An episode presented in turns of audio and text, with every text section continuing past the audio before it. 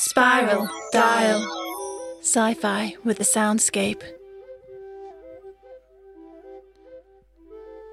I helped you, Jessica said. I helped you. What are you doing? You planned this, didn't you? I don't know what you mean, darling, Archie said. I promised I'd sort the handcuffs out for you, and so I have.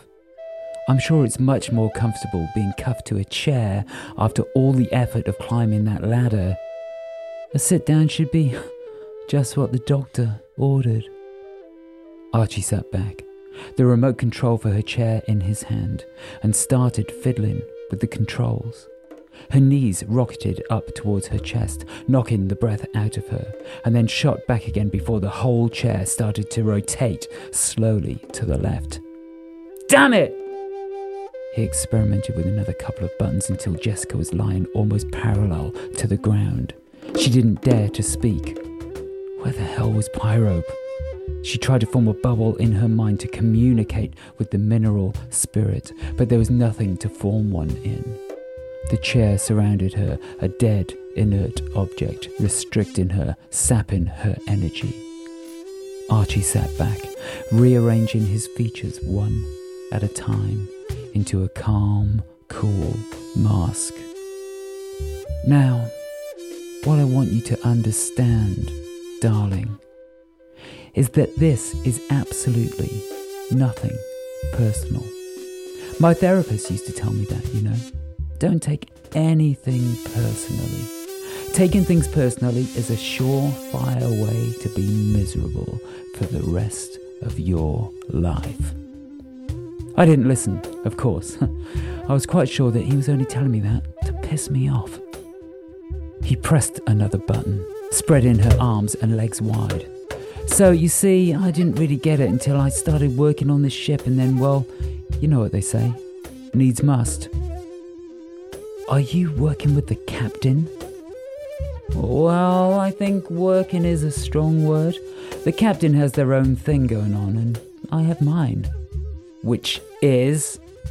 well, I have a few stretch targets, but stage one is just to stay alive, really. Beyond that, the next stage is to, you know, have fun while staying alive. Stage three is for everyone else to have fun while staying alive. And what stage have you got to?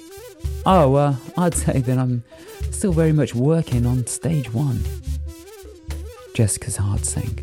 Finn still sat on Archie's shoulder. She stared at him balefully. I gave you food, she thought in his direction. The cat looked back at her, unmoved. You're doing really well, you know. None of the others made it this far through. The others? He must mean her predecessor. If only she could keep him talking, perhaps she could work out how to communicate with Pyrope to release her. This far through what? She tried to reach out to Pyrope in her mind, but there was no trace of a tingle anywhere in her body. Through the cycle, um, Patricia was starting to worry, and when Patricia worries, I get crucified. Literally, he snorted. You can't say I haven't tried, darling. I've shed blood, sweat, and tears. Most of it quite unintentionally. And now, it's your turn. What are you going to do? Something's changed about you. I'm not sure what it is, but I'm planning to find out. The captain knows what they're looking for, you see. I need to be the one to find it first. I need to be indispensable, otherwise... He drew his finger slowly across his throat. Now... shall we get started?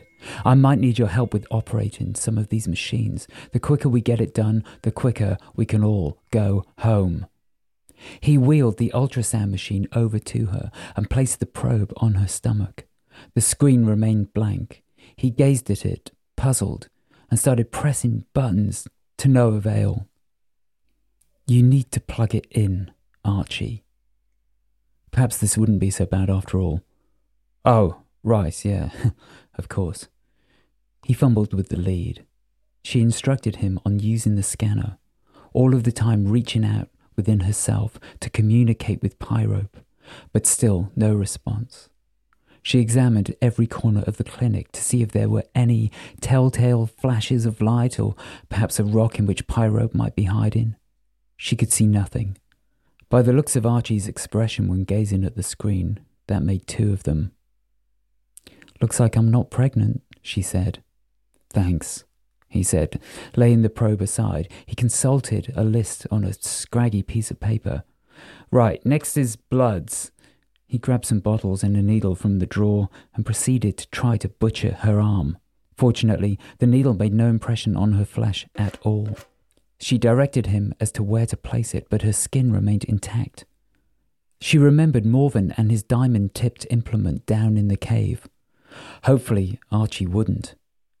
He tried pretty much everywhere you could think of. Her neck, her elbow, her wrist, her groin. She said nothing throughout this demeaning process. Her focus was solely on how to escape. At least he wasn't hurting her. She believed him when he said that his only purpose was to save his own skin. If the captain needed her, then he would have to keep her alive. She wondered where the captain was. It had been so long since she had seen them face to face. She found herself looking forward to their next encounter. This time, the power balance would have shifted in her favour. If only she could get out of these bonds. Archie cursed as his final needle snapped. "There's nothing for it. We'll have to try the rocks next." Rocks? There were rocks in here. Archie produced a battered black rucksack and started digging through it, emptying its contents out onto the floor in a cascade of dust. "Achoo!" he bellowed. She remembered his suffering below the ground, glancing up at the ceiling in anxiety before she realised that up here a sneeze was unlikely to make the roof collapse. "Where did you get them from?" she said.